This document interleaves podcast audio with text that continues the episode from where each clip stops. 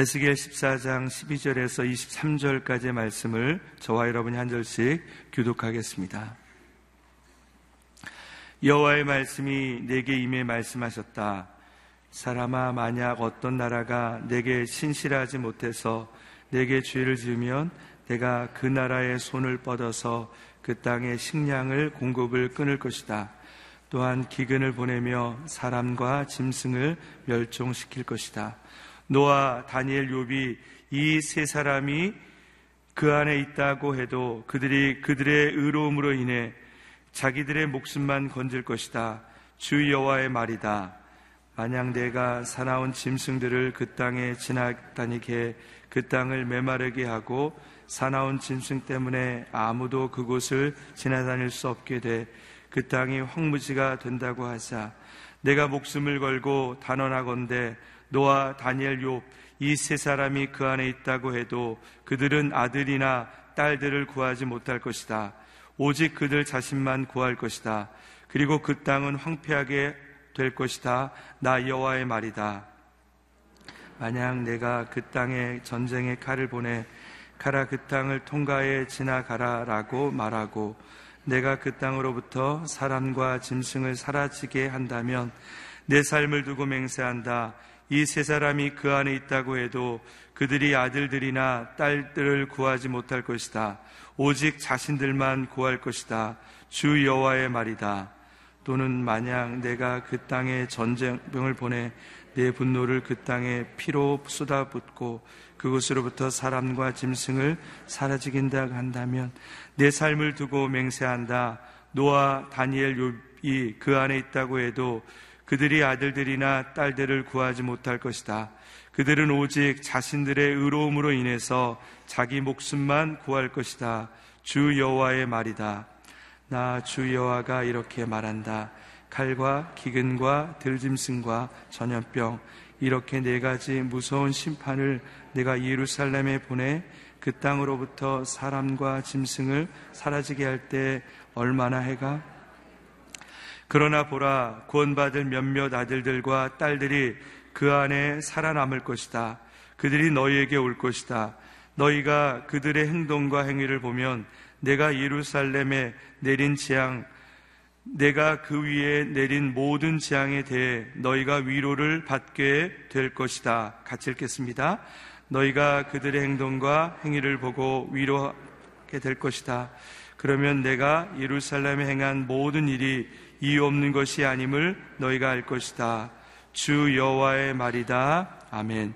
심판대 앞에는 홀로 서야 합니다라는 제목으로 노치영 목사님께서 말씀 선포해 주시겠습니다.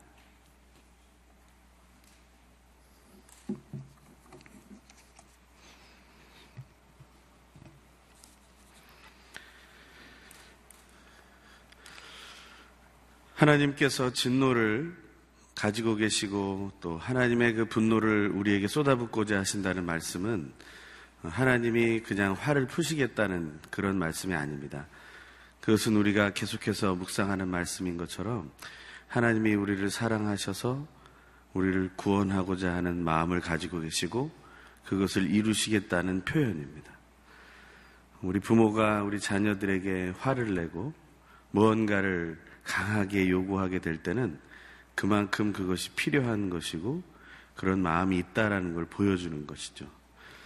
하지만 어리기 때문에 또 혹은 미련하기 때문에 또한 나 중심이 되어 있기 때문에 그 마음을 다 알지 못하는 것입니다. 그저 나에게는 책망이 되는 것이고 그것이 나를 어렵게 하는 그리고 내가 인정받지 못하는 그런 하나의 평가라고 생각하게 되는 것이죠.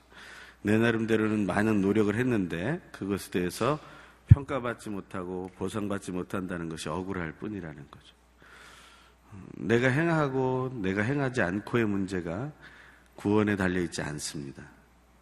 우리가 하나님 앞에서 여러 가지의 모양으로 의롭다고 여겨질 수 있습니다. 하지만 그것이 우리의 단순한 구원의 조건이 될 수는 없다는 것이죠. 오직 하나님이 그것을 인정하실 때만 가능하다는 것입니다.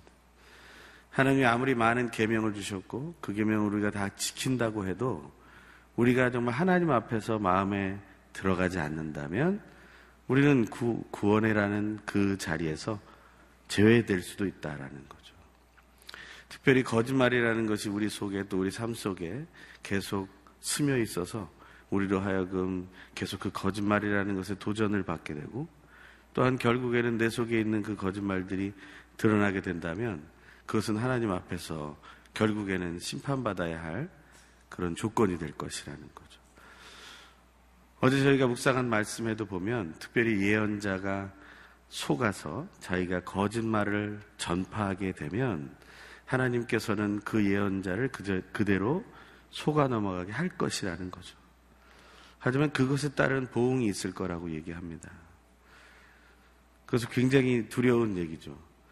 그 얘기는 로마서 1장에서 말하고 있는 것처럼 하나님께서 그 하나님의 이름을 거짓된 이름으로 더러운 이름으로 전락시켜 버린 그들의 삶과 행위에 대해서 그대로 내버려 둘 것이다라는 말과 연결되는 것이고요. 그것은 요한계시록 마지막에서 하나님이 말씀하실 때 거짓말하는 자는 거짓말하는 그대로 불의하는 자는 불의한 일을 하는 그대로 내버려 둘 것이라는 하나님의 말씀과도 연결된다는 것이죠.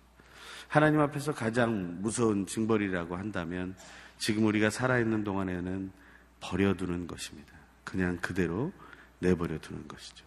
하나님께서 내버려 두시고 그래서 내가 자유롭다고 생각한다면 그것은 오산입니다. 그것은 나의 교만을 키워가는 것이고 우리가 바른 길로 가지 못하게 하는 하나의 걸림돌이 될 것이라는 거죠. 그것이 우리 속에 그대로 남아 있는데 그걸 가지고 우리가 믿음 생활을 계속하게 된다면 어제 묵상했던 것처럼 우리 속에 우상을 세우고 그리고 내가 걸려 넘어질 수 있는 그 죄의 걸림돌을 내 앞에 놓고 그대로 살아가는 것과 같다. 그 모습 그대로 하나님 앞으로 회개하며 나오는 것이 아니라 그것을 지키겠다라는 결심을 가지고 하나님 앞에 나오는 것과 같다. 그것은 처음에는 무익하지만 시간이 지날수록 유해하게 될 것이다. 우리는 그 사실을 늘 기억해야 할 것입니다. 하나님 앞에서 오늘은 어떤 얘기를 하고 있습니까? 오늘 제목의 말씀을 같이 한번 읽어보죠. 제목을 읽겠습니다. 시작. 심판대 앞에는 홀로 서야 합니다. 라고 얘기합니다. 하나님 앞에는 우리가 홀로 서게 된다는 거죠. 심판은 하나님이 이렇게 통으로 하나로 묶어서 어, 이 부류는 이렇게 될 것이다. 저 부류는 저렇게 될 것이다. 라고 말하는 구절이 있긴 합니다. 왜냐하면 마태복음 25장의 세 가지 비유의 마지막 비유에 보면 양과 염소로 분류하는 비유가 있기 때문이죠.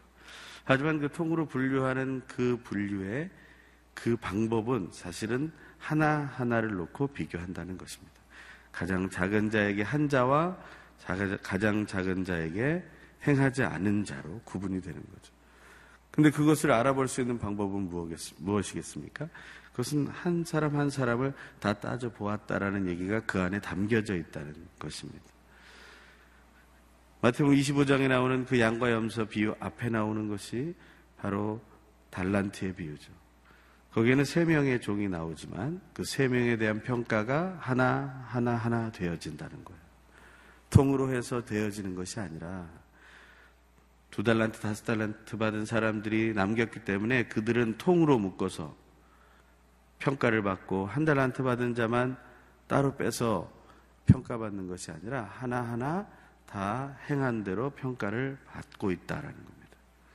그것을 생각하면 우리는 이런 생각을 하는 거죠. 야, 한 줄로 다 서가지고 언제 구원 심판을 받게 될까? 그런 건 우리가 걱정할 필요가 없습니다.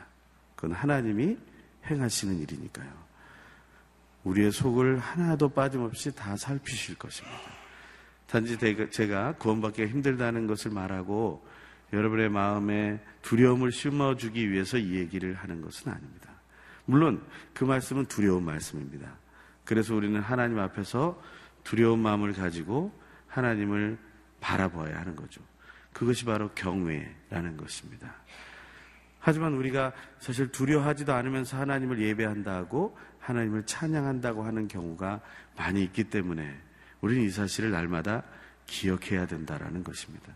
그래서 오늘 묵상하는 이 말씀은 예수를 처음 안 사람뿐만 아니라 계속해서 믿고 있는 오랫동안 믿고 있는 사람들에게는 반드시 날마다 기억해야 할 묵상의 말씀이라고 전할 수 있는 거죠.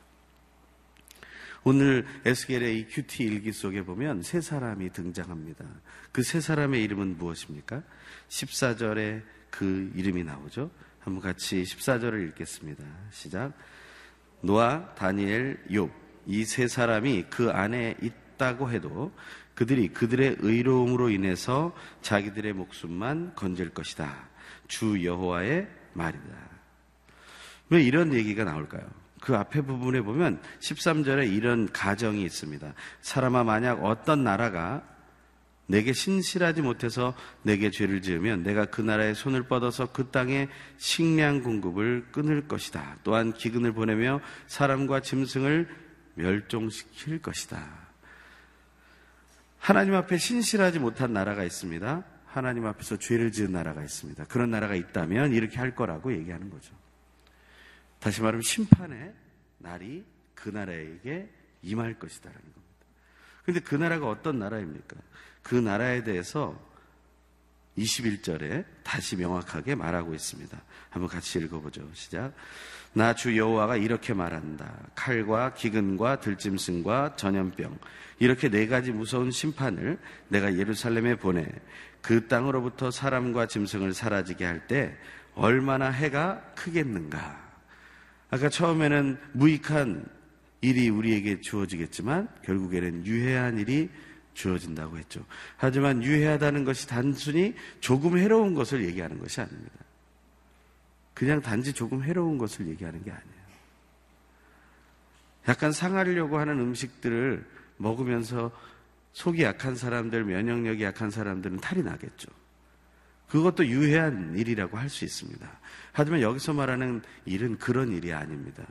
독약을 먹는 것과 같은 유해함이 있다는 것이죠. 예전에 어머님들은 할머님들은 그렇게 하지 않으셨어요? 밥을 놔뒀는데 밥이 쉬인 거예요. 뭐 냉장고도 없고 잘 보관한다고 했지만 여름철이 되면 언제 쉴지 모르는 거죠. 하지만 그것이 버릴 수 없는 아까운 거죠. 왜냐하면 이 귀한 밥을 어떻게 버려요? 그러니 그것을 물에 씻는 거죠. 그래서 물에 잘 씻어가지고 다시 끓여가지고 그것을 먹는 겁니다. 한 끼를 그렇게 해서 넘길 수 있다면 그것은 돈을 절약한 것이고 내 생명을 하루 보존한 것이 될 수 있잖아요. 하지만 그 이후에 그것이 버렸어야 하는 것인데 버리지 않았다면 그 속에 살살 배가 아프고 탈이 날 거예요. 하지만 그것이 치명적이진 않습니다. 하지만 여기서 말하는 유해하다는 것은 그러한 약간 상한 것을 잘 씻어서 먹었다는 이야기가 아니라 독을 먹었다는 것입니다. 독을 먹었다는 것은 죽게 되어 있다라는 것이죠. 하나님의 말씀 앞에서 신실하지 못하고 하나님의 말씀에 순종하지 못할 때 그 나라가 그렇게 될 때 다시 말하면 하나의 큰 공동체가 그러한 심판의 자리에 들어가서 큰 유해함을 맛보게 되었을 때 근데 그곳이 어디예요? 바로 예루살렘이라고 말하고 있죠. 하나님이 가정한 모든 경우는 다 이방 나라들을 얘기하는 것이 아닙니다. 가장 먼저는 하나님이 택하신 백성을 얘기하는 것이죠. 우리가 묵상하는 마음으로, 큐티하는 마음으로 이 본문을 읽을 때 이 어떤 나라는 누가 되겠습니까? 바로 나 자신이 되는 것이죠.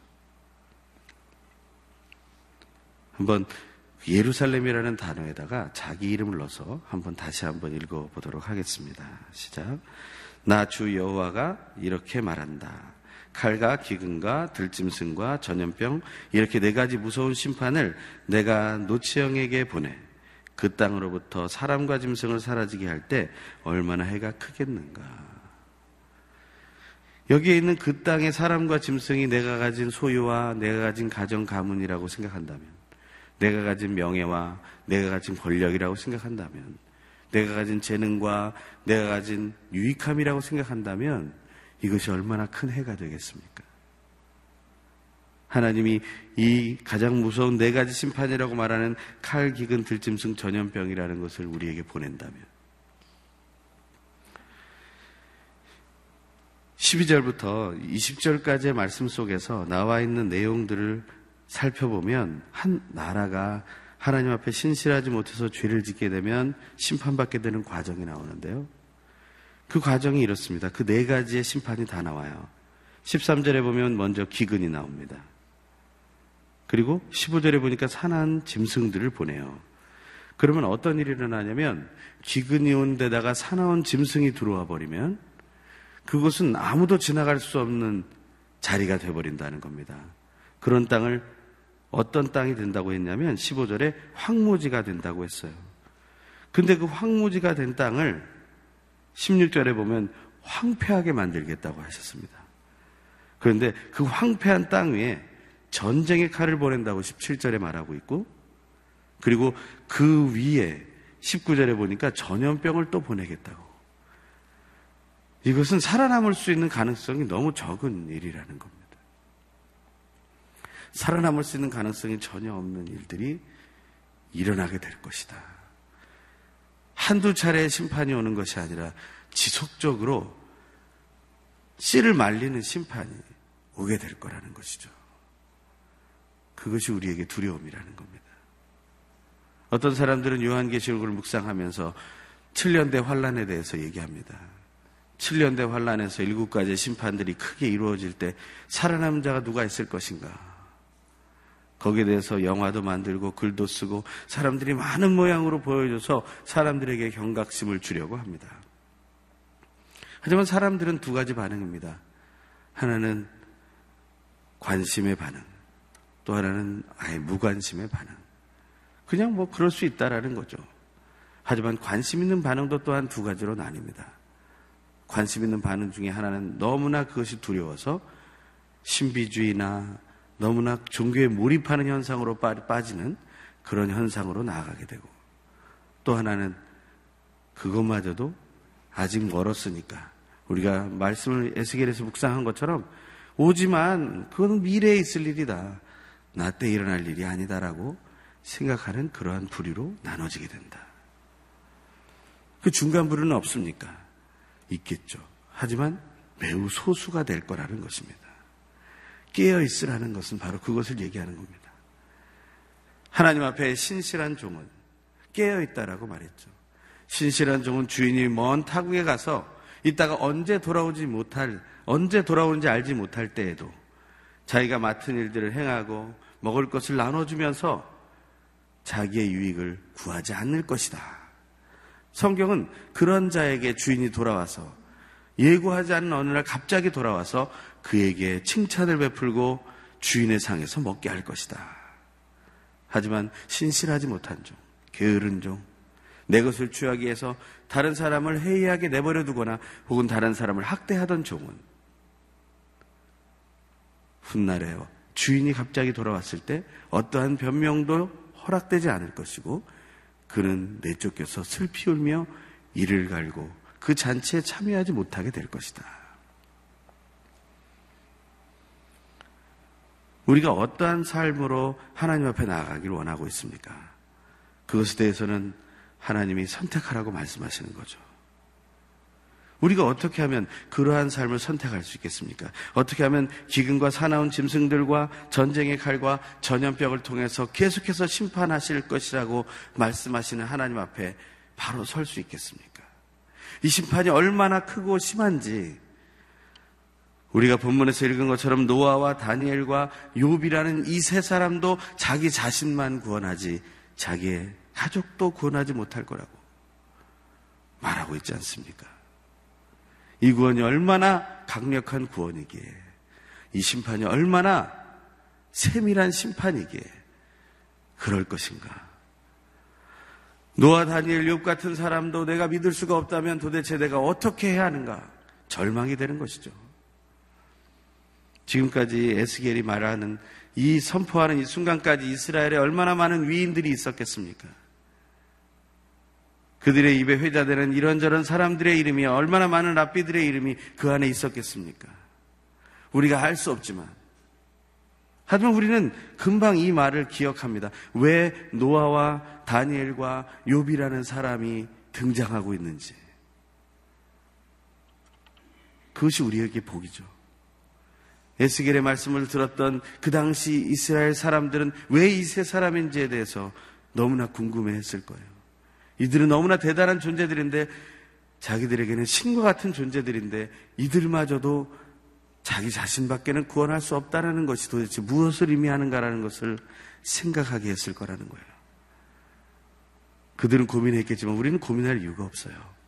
성경 안에 말하고 있는 이야기, 그것이 맞기 때문입니다. 의인은 없나니 하나도 없으며.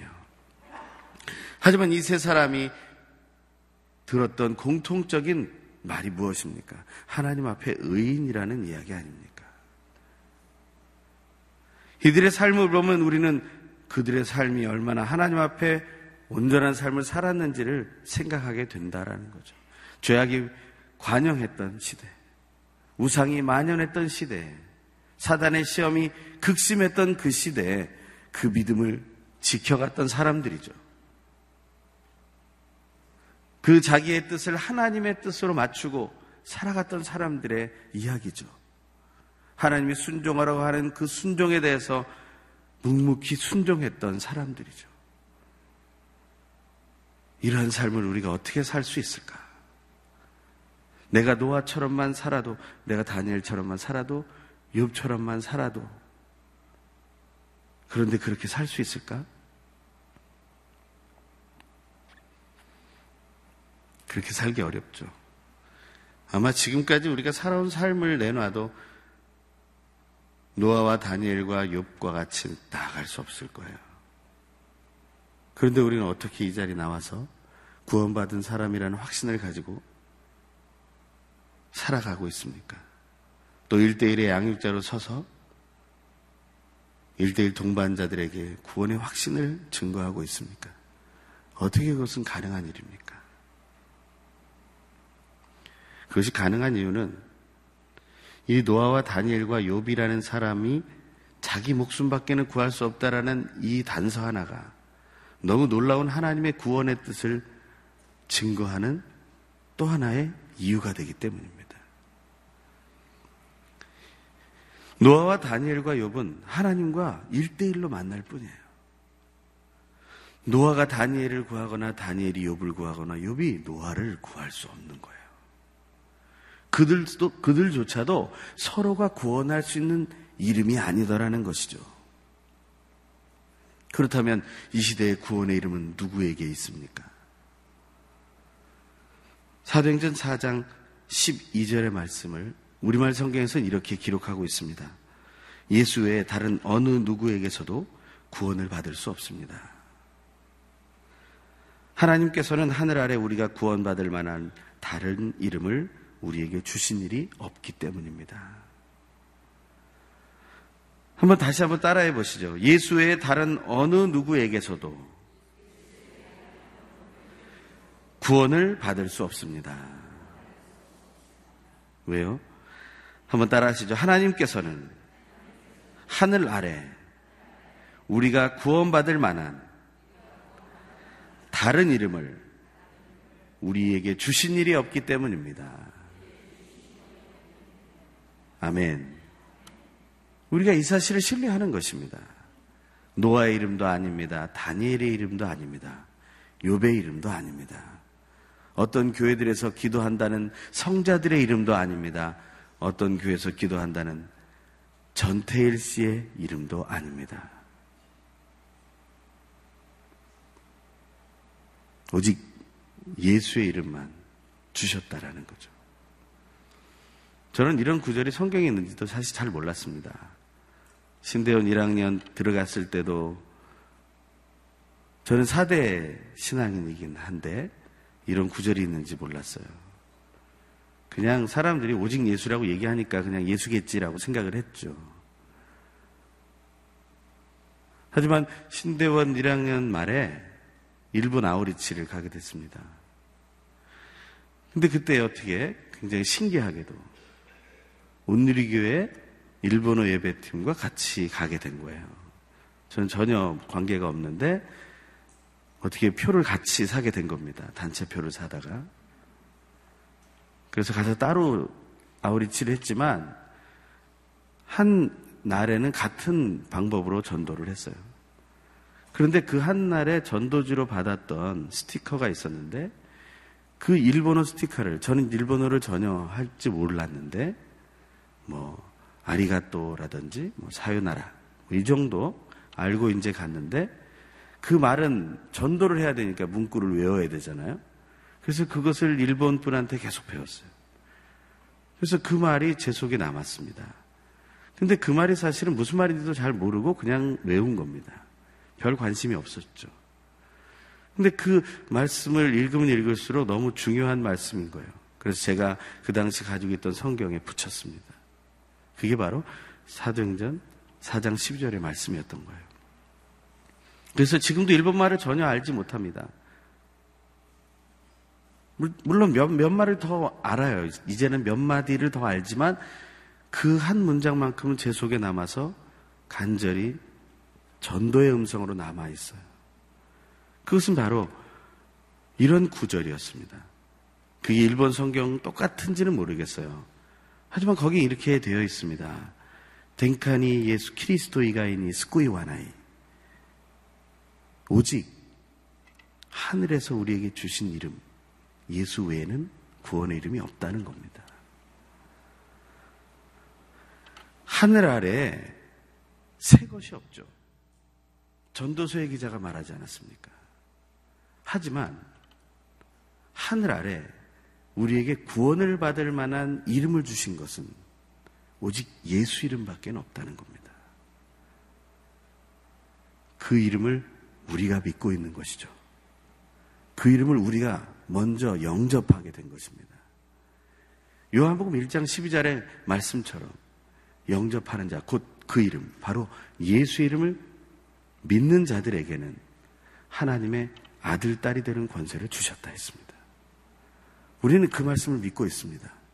왜냐하면 그 말씀은 요한복음 3장 16절에서 또 한 번 확인해 주고 있기 때문이죠. 하나님이 세상을 이처럼 사랑하사 독생자 누구입니까?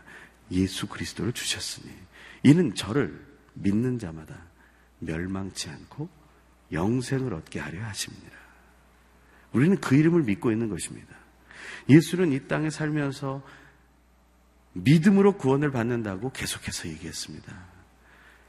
오히려 자기를 믿었던 사개오에게 오늘 구원이 내 집에 이르렀다라고 말했습니다. 자기에게 손을 대어 낳은 그 열두의 혈루증을 앓던 여인에게 오늘 너에게 구원이 임했다라고 말했습니다. 오직 예수만이 구원을 말할 수 있고 구원의 근거가 됩니다. 왜냐하면 마태복음 1장 21절의 근거에서 말하고 있는 것처럼 예수라는 이름 자체가 가진 뜻이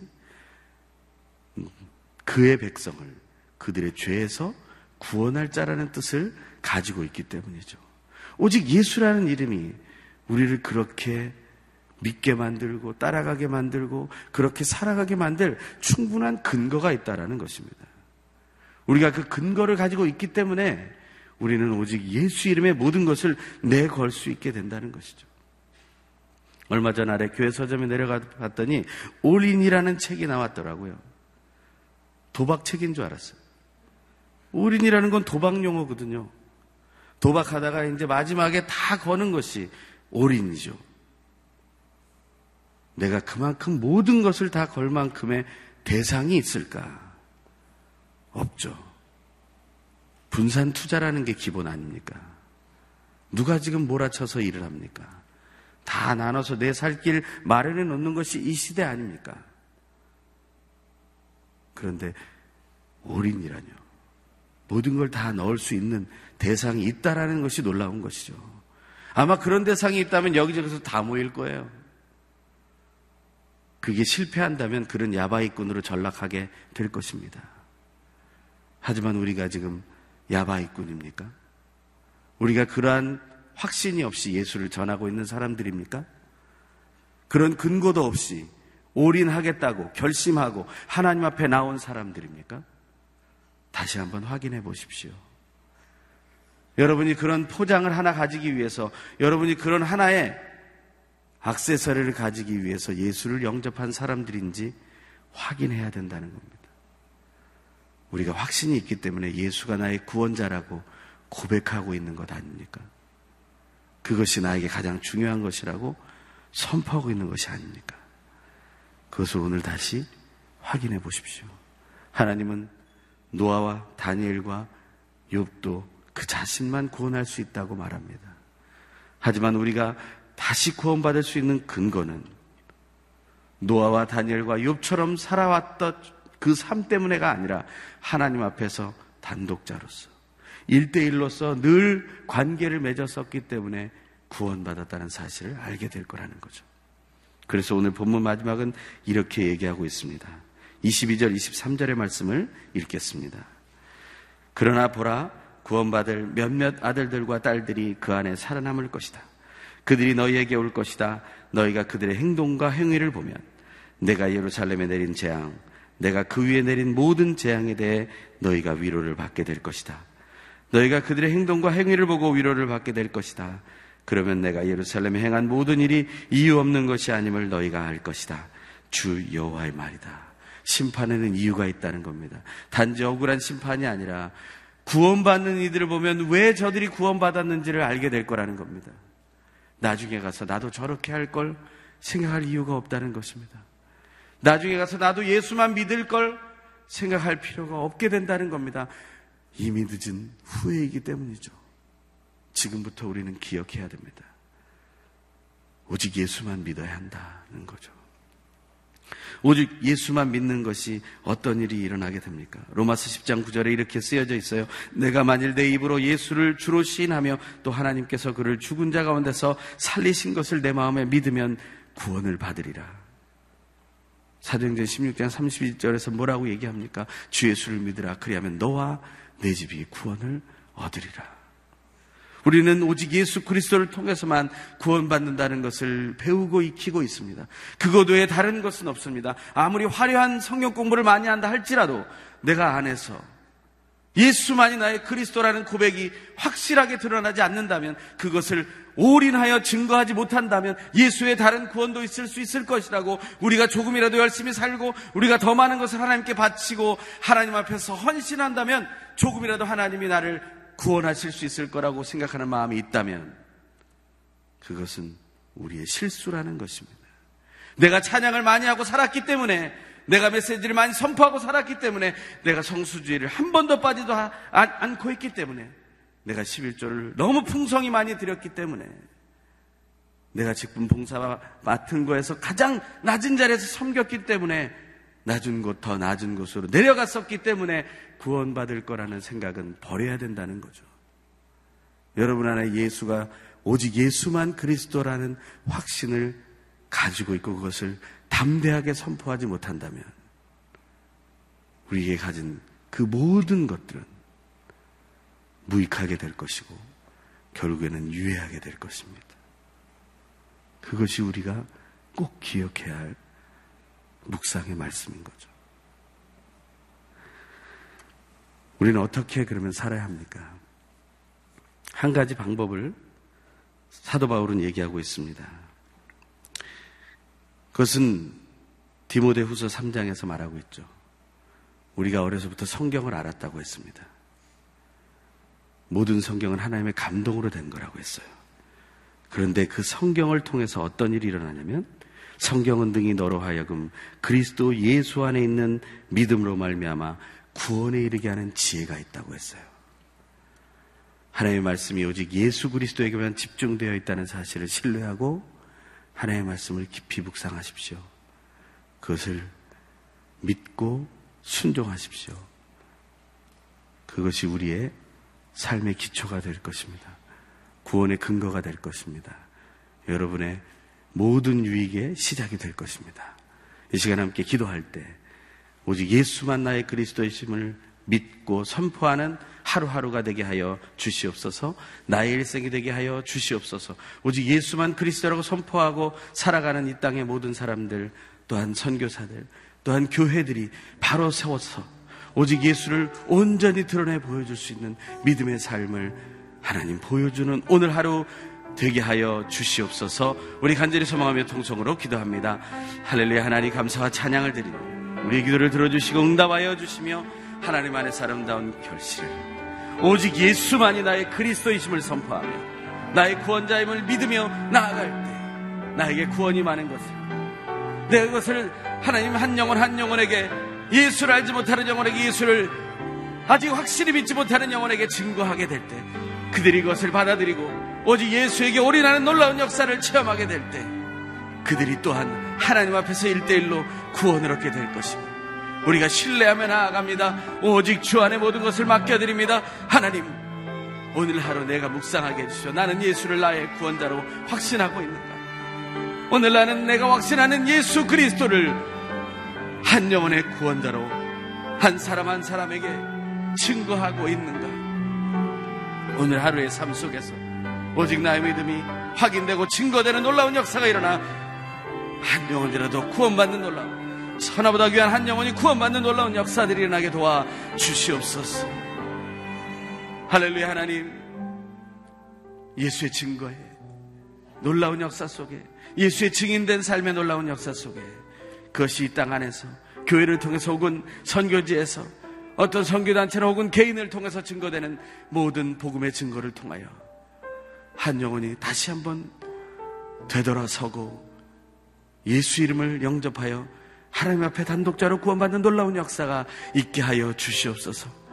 이 시대에 구원받는 노아와 다니엘과 욥을 더욱더 많이 하나님 앞에 올려드릴 수 있도록 먼저 구원의 확신을 가진 우리가 예수가 나의 그리스도의 심을 확신하는 오늘 하루 되게 하시고 예수가 그리스도의 심을 증거하는 증인으로서의 삶을 오늘 살아가게 하여 주시옵소서. 우리의 기도를 들으신 하나님을 찬양하며 이제는 우리 주 예수 그리스도의 놀라우신 은혜와 하나님 아버지의 결코 끊어지지 않는 사랑하심과 성령 하나님의 교통하심과 위로하심과 구원으로 충만케 하심의 역사가 진실로 복음을 증거하며 예수가 나의 구원자임을 선포하며 확신하며 하루하루 나의 일생 살아가기 소망하는 이 자리에 모인 하나님의 귀한 딸들과 영상을 통해 참여한 하나님의 귀한 모든 하나님의 백성들 그리고 온 땅에 터져 복음을 전하는 하나님의 사람들과 교회들 위해 지금부터 영원토록 항상 함께 계시옵기를 간절히 축원하옵나이다. 아멘.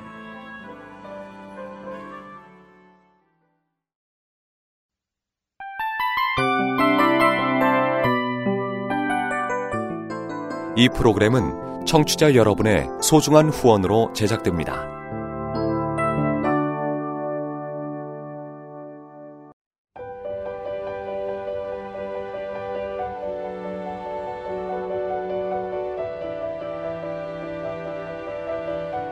세상에는 수많은 교회들이 있지만 더 깊이 있는 말씀 강해를 찾기 위해 크기로만 교회를 선정하지 않습니다.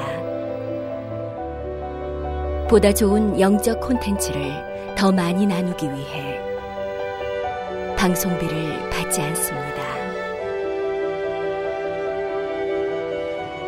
1년 365일 복음만 전하고 싶어서 우리는 광고를 하지 않습니다.